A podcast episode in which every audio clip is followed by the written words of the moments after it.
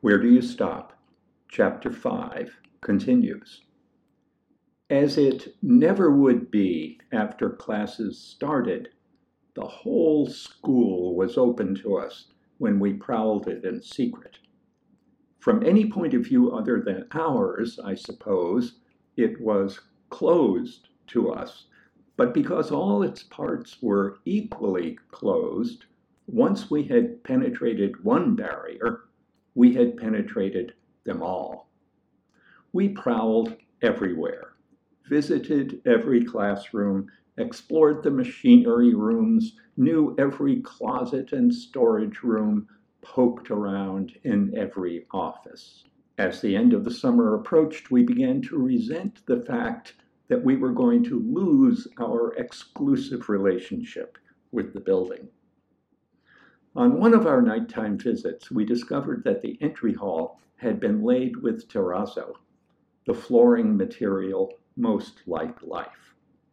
To make a terrazzo floor, chips of marble are scattered in a soup of cement, like notable moments scattered through a life.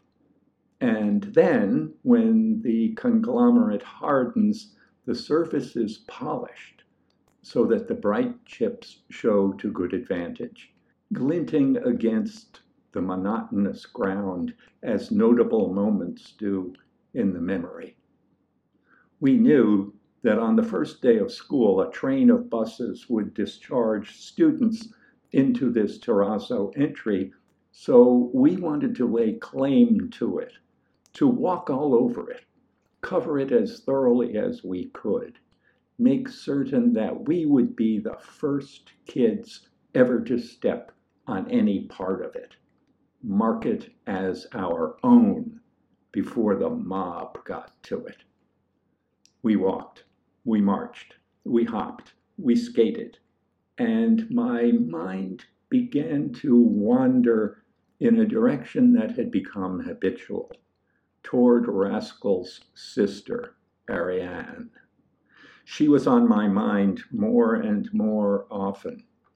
When I say that she was on my mind, I mean not only that I pictured her or heard her voice or cast her as the female lead in certain fantasies, though I did all of that.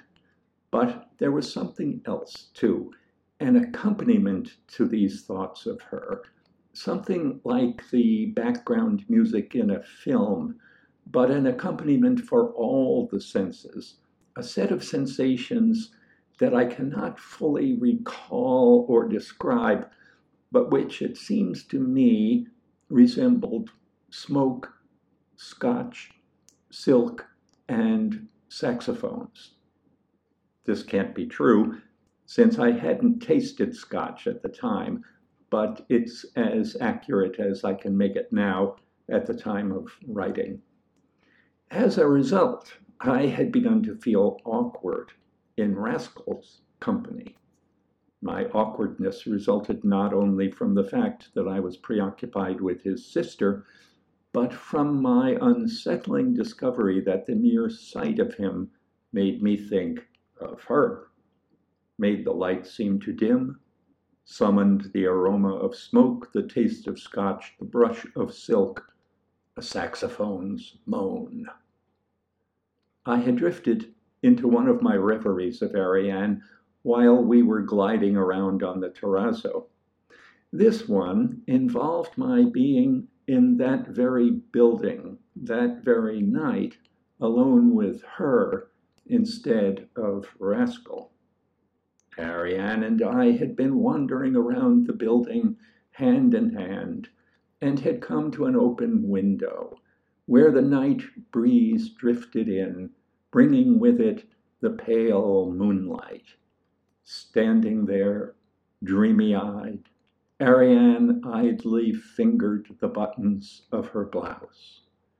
One slipped open, then another, and damn, said Rascal. What? What? I said, or squeaked, caught. Some look must have betrayed my desires. It wouldn't have surprised me if Rascal had said, Damn it, Peter, button my sister's blouse back up right this minute Instead, he said, Look at that. Nodding back at where we'd been, I saw, in a slant of moonlight much like the one that had illuminated Ariane, footprints of terrazzo dust. Before, in the dark, we hadn't realized that a dusty residue from the polishing remained on the surface. Now we were tracking it through the school. Oh, I said, relieved. That, well, that's that's nothing. Nothing, he said. It's evidence, and we don't want anyone to know we've been here. Oh, sure, that's right. Peter, he said, wake up, snap out of it. You've been in another world, you know that?